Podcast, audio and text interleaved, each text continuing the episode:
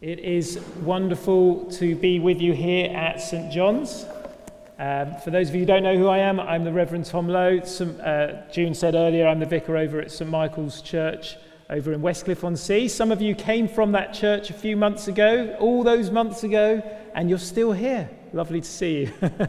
for those of you who are new, uh, wonderful also to welcome you as well. I can tell you're all good Anglicans already. Shall I, t- shall I tell you why? The front row of seats is completely empty. completely empty. I feel like I'm a million miles away from you. But there we go. Let me just. Is this one working okay? That's all right. Okay. Um, it is Bible Sunday this Sunday in the Anglican Church once a year. Well, every year, every Sunday we give thanks for the scriptures, don't we? But one special Sunday a year, uh, we focus on giving thanks for the Bible. Uh, maybe some of you have brought a Bible along this morning. Maybe some of you, I think some might even be handed out if you want one in your hands. Maybe you've got an app on your phone uh, that has the Bible, because we're going to be reading from the scriptures 2 Peter chapter 1. 2 Peter chapter 1. While the Bibles are coming out, I'm going to do something that's very un Anglican, and I'm going to ask you to turn to your neighbour, possibly someone you don't even know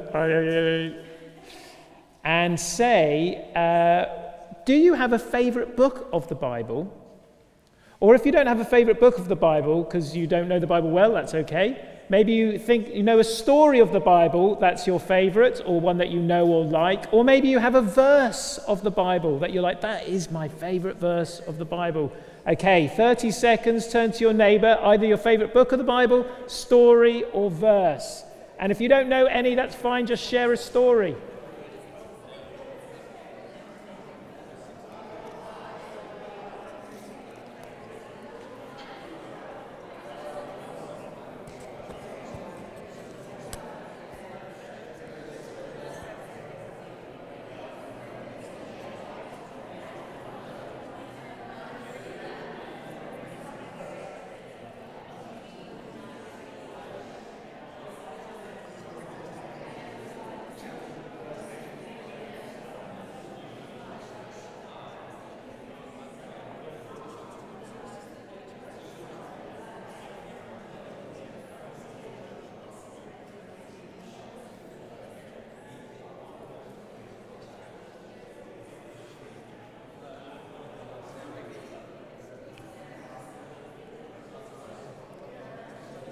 Okay, sorry, I'm not going to give you long for that.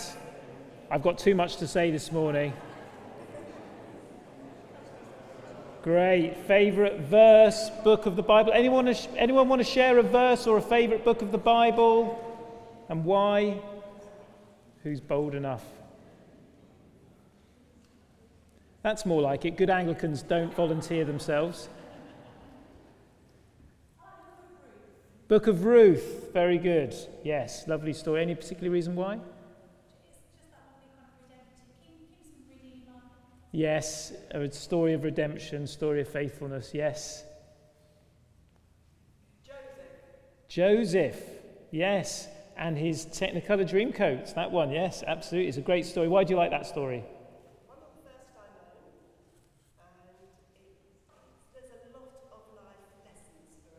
Brilliant. One of the first you learnt, and lots of life lessons. Fantastic. By the way, is this being live streamed? At home, you're happy to play as well. Submit by email to Mike Walker your thoughts.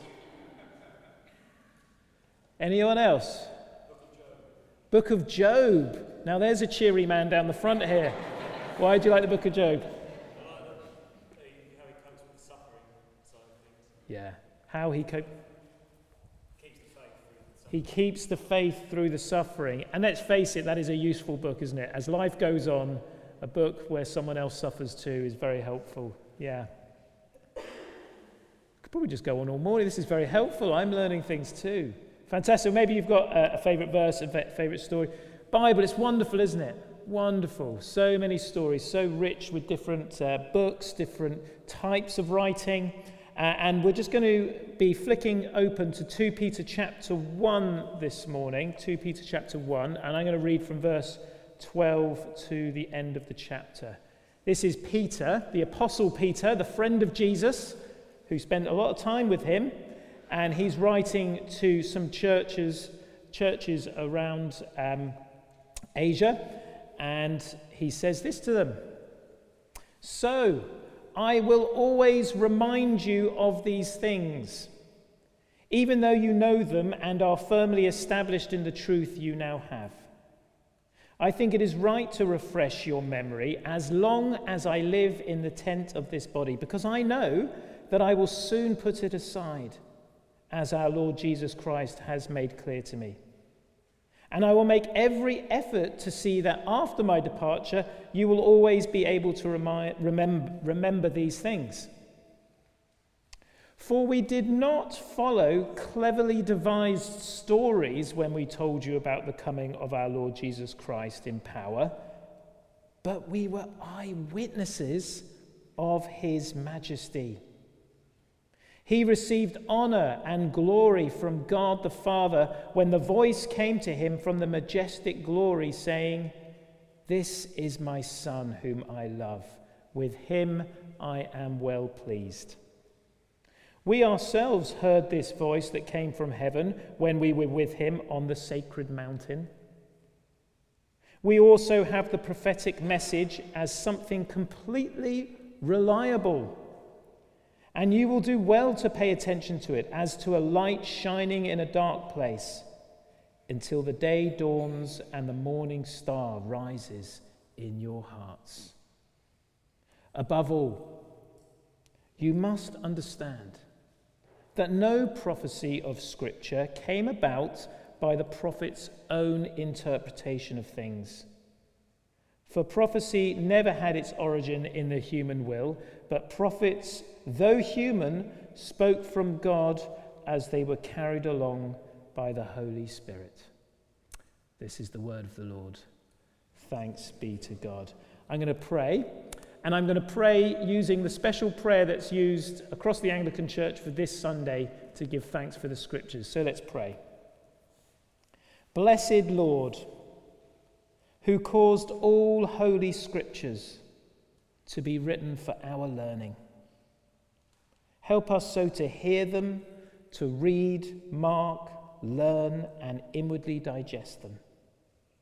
That through patience and the comfort of your holy word, we may embrace and forever hold fast the hope of everlasting life, which you have given us in our Saviour Jesus Christ, who is alive and reigns with you in the unity of the Holy Spirit, one God now and forever.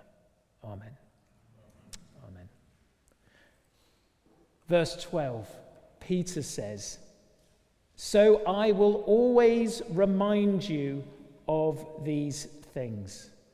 I will always remind you of these things. Who here is someone who constantly needs reminding of things? Who here, like me, I've forgotten to bring up my phone. If you go into my phone, I open my lists app, and I've got hundreds of lists going on on my phone to remind me to do things. Who here is a bit like that? Who will forget things quite easy, so you're constantly writing things down? Who here is so forgetful that they've got someone else re- writing things down for you to remind you? I know there's definitely more hands should be going up to this. We are forgetful people, aren't we? In fact, I always tell someone after church that usually after church, people come up to me and said, Oh, Tom, can I just say this to you for next? Can you remember to do this next week? And I instantly tell them, I will forget exactly what you've just said. So could you write it down for me and send it in an email? Otherwise, I'll forget. Look, you're in good company because Peter writes to a bunch of Christians who he knows always forgets. So he says, I will always remind you of these things, even though you know them and are firmly established in the truth you now have. I think it's right to refresh your memory as long as I live in the tent of this body. More so, of course, because Peter says, Soon I'm not going to be with you much longer. Peter kind of knows maybe he's elderly or he knows he's coming, his time is coming short. So he says, I'm going to remind you. And more than remind you, I'm going to write it down in a letter. So he writes it down in a letter and he sends to them. What's he reminding them of? He's reminding them of the gospel, the good news of Jesus Christ, the fact that God has come into this world to help you and wants to make himself known to the people. But why, Peter, should we listen to what you've got to say? What's so urgent that you've got a message to say? Well, what does he say? He says from verse 16 that he himself spent time with Jesus. He was an eyewitness. Do you remember he says that in verse 16? For we do not follow cleverly devised stories when we told you about the coming of our Lord Jesus Christ in power, but we were eyewitnesses of his majesty. And then he goes on to talk about that time that Peter had with two other of his friends, where they went up a mountain with Jesus. You probably know this story, but if you don't, let me explain. Jesus takes Peter and two of his friends up a mountain, and at the top of the mountain, Jesus is suddenly transfigured into glorious light. He reveals his kind of heavenly splendor, Jesus does, before Peter's eyes, and he saw it.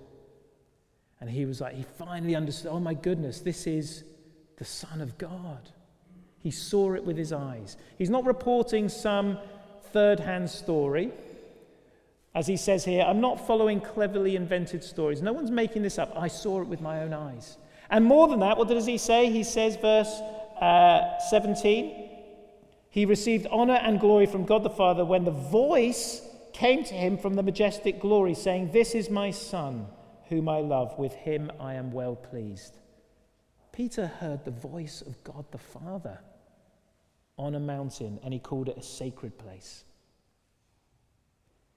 So Peter's got something to say, hasn't he? That he wants them reminded of and listening to. Thing is, though, that's all very well for you, Peter. That's nice for you that you got to see Jesus all transfigured and looking great, and you got to hear the voice of God. But why doesn't God do that for each and every one of us? That would be helpful, wouldn't it? I hear that quite a lot. It's like, okay, why do we. Couldn't have God come up, come up with something better than just giving us a book? I don't even like reading. Why can't God, when I'm watching EastEnders on telly at 8 o'clock on a whatever it is, why can't God just sort of interrupt all television programs and say, Here I am? And you hear a voice, and you're like, Oh my goodness, I'm sitting in my living room and I hear a voice saying, This is my son, listen to him. That would be really helpful, wouldn't it?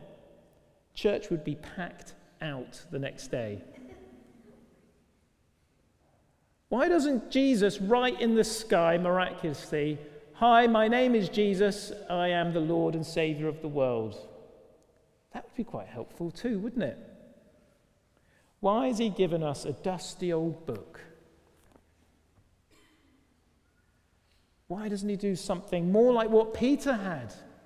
That would be great. It's because we're forgetful because we are forgetful. Imagine you did have a 15 second vision of Jesus. And wait, just to let you know that people around the world do have these kinds of encounters with Jesus sometimes visions of Jesus or a dream in the night. They do happen. And when they happen, those people tend to dash to church the next Sunday and they grab themselves a Bible because they want to learn more.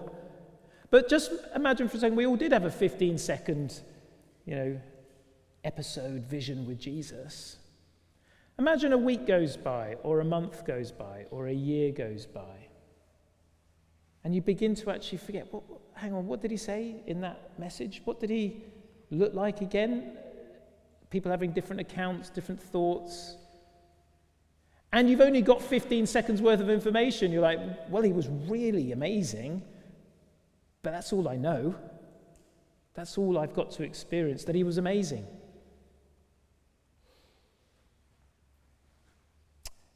Of course, we know that um, last week, of course, those terrible events that happened with Sir David Amess, um, of which I know you guys have been thinking and praying about that here, as we have at St. Michael's, his offices just across the road from our church. very difficult time. But what's been incredible, of course, I think, since then, watching the news, talking to people, is how many stories are coming forth about Sir David. What he did in politics, what issues he supported, what individual stories people had of him when he did something for them, the letters he wrote, the conferences he gave.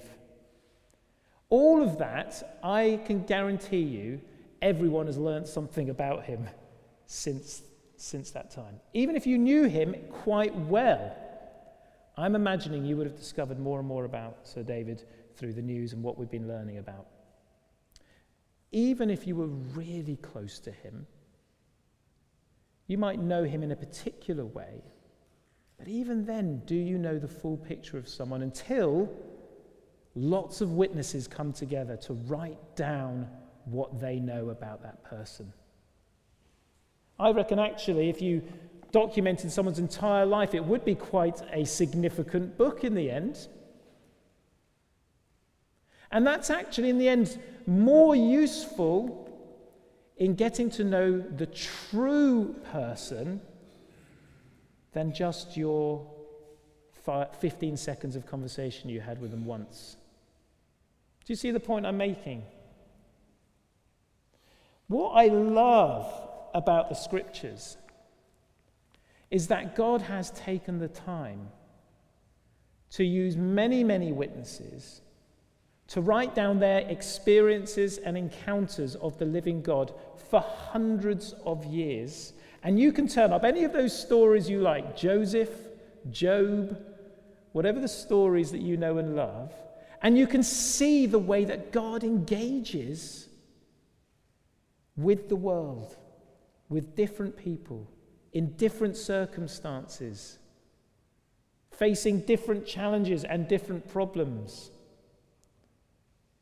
And you can take the time at any time you like, because they wrote it down, like Peter said, I'm going to carefully remind you of these things. I'm going to write it down so that any time you're in doubt or you forgot or you don't know what God thinks about this or that, you can look it up anytime you like.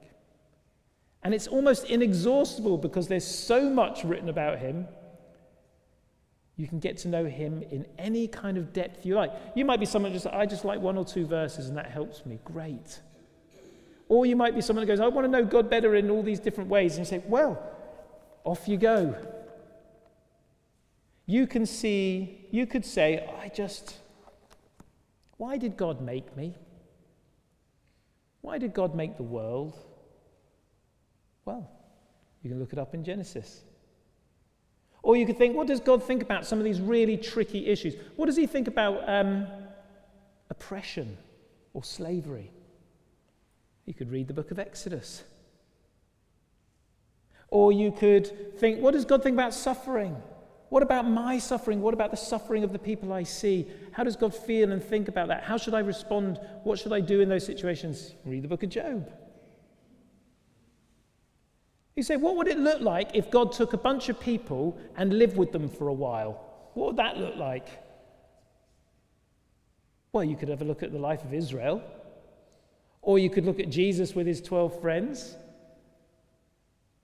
What would it look like if God lived with some people for a while? How would that change their lives? It's all here. Or how about this? What would God do if he encountered real darkness and evil in this world? What would he do? What would he do if he faced opposition and injustice and abuse? What if it was actually inflicted upon him? How would he handle that? Because we tend to think God might just, he's not just thrown a book down from heaven and said, Go on, learn about me. He's actually confronted evil. He's actually allowed the darkness to take hold of him so that we might see what he's really like. And we see Jesus, don't we? Kneeling in the Garden of Gethsemane, sweating blood. and tears, praying earnestly that he might stay the course so that love would prevail over darkness. We wouldn't know any of that if we had a 15 second glimpse of Jesus on a mountain one day. Or you might be sat here this morning thinking, what does God think about me? What, what would God make of it if he saw what I'm really like?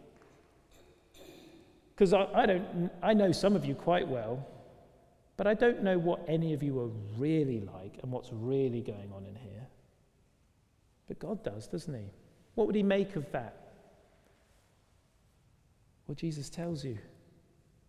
He says, Come to me, all you who are weary and burdened, and I will give you rest. He says that if you confess to him whatever's going on in your heart, he won't reject you or push you away. He will carry you.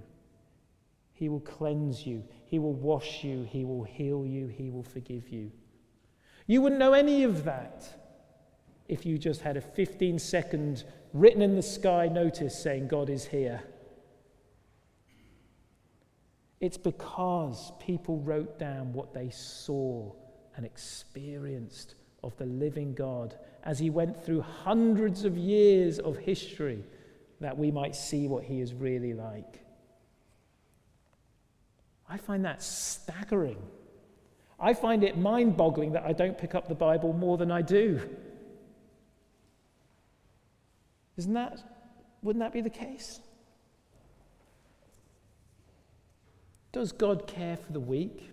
Does he care for any of this stuff that we see going on in the world that's wrong? We can see. We can see what Jesus does when he cleanses the leper, when he helps the poor, when he picks up the marginalized. And the Bible is so available too. You see, you know, Peter had to make a journey to a sacred mountain. Who knows where that is now to have an encounter? You can have an encounter any time of day you like. Wherever you are on the train, at home, on holiday, at work, you just say, I just need to hear from God. Wow, that's awesome. Now, Peter says that his testimony is reliable, that the scriptures are reliable, because we might go, well, yeah, but Tom, some of these people, maybe they were just, you know, wanting to get us, control us with religion and wanting us to believe what they said so that they could get a following and all this sort of thing. Well, Peter says, look, you're just going to have to trust me on this. He says, verse 16, we didn't follow cleverly devised stories, we were eyewitnesses. He also says, verse 19, we also have the prophetic message as something completely reliable. He's talking about the Old Testament there. All the prophecy in the Old Testament, he says, completely reliable. I've seen the fulfillment of it. Completely reliable. And then he says, verse 20, above all, you must understand that no prophecy of Scripture came about by the prophet's own interpretation of things. Because you could say, oh, Peter, you're just interpreting what you saw, but it's someone else might have seen the same thing and interpreted it differently. Peter's saying, no, no, no, no, Scripture's not like that. It's inspired, as he says here. People, um, for prophecy never had its origin, verse 21, in the human will, but prophets, though human, spoke from God as they were carried along by the Holy Spirit. They were inspired. You ever had a moment where you, you just had a really good idea and you have no idea where it came from? It obviously didn't come from me. or you just thought of, a, of something that really unlocked something for you, or, or, or a, a picture that you did, or some moment of inspiration. It's funny that how that works, the brain works, isn't it? But Peter's saying that those who saw these things, it's not that they just thought, oh, I think this. It says that the, that the Holy Spirit of God inspired them to get the correct in, interpretation of what happened. That the, and Jesus said that the, the Holy Spirit would lead them to remember these things accurately with the right interpretation. So the Bible is reliable as well. And if you don't believe it, you just got to start reading it. Make your own mind up. Are these guys just putting a bit of political spin on something? You know, you can kind of tell that when you see that in the newspapers a little bit. That's just a bit of spin or a, an opinion piece.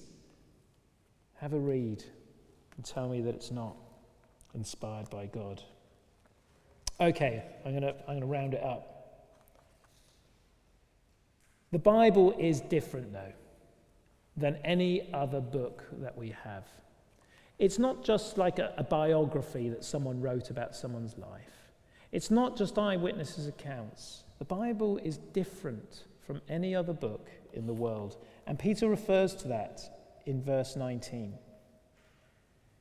He says, We also have the prophetic message as something completely reliable, and you will do well to pay attention to it as to a light shining in a dark place until the day dawns and the morning star rises in your heart.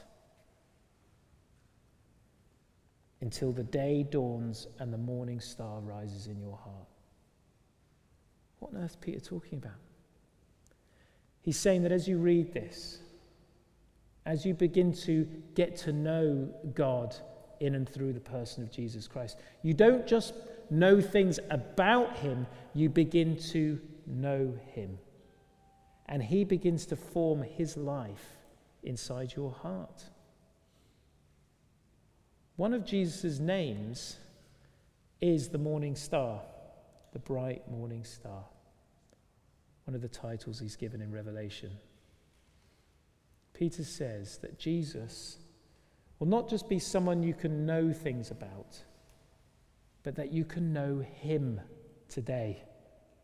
See, I can read lots of novels by some particular author I like, and I can get to feel like I'm getting to know that author a little bit, even if they're long gone. But I don't know them personally, not like I can with Jesus and the scripture.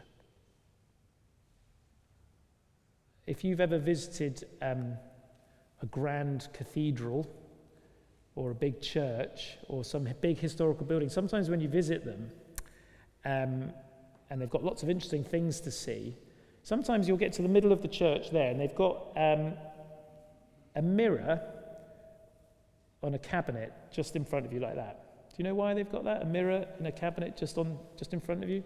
So that if you look into it, you can see the ceiling. You can see all the beauty of the ceiling and all the decorations and all things, because otherwise you get neck injury if you're wandering around some of these places. So they conveniently put a mirror there in front. So you, as you look into it, you can see the glory of things above. Right? Now that is like the scriptures. We can have it in front of us. And we can peer into it and we don't just learn things, we see things, real things, as He truly is in the heavens. And we can come to know Him until the day dawns and the morning star rises in your hearts. So I hope this morning maybe you've had can have a little bit we can all together have a little bit more appreciation for the Bible. I know we want the visions and the mountaintop experiences. We'll ask God for a few of those. Maybe He'll grant some. But ultimately, ultimately, if you want to know Him in all His glory and all His splendor, what He thinks about you, how He deals with the world, what He has in store for your future, any amount of things you want to know about, here He is. He's pinned it down, He's written about it. He is the same yesterday, today, and forever. Let's pray together.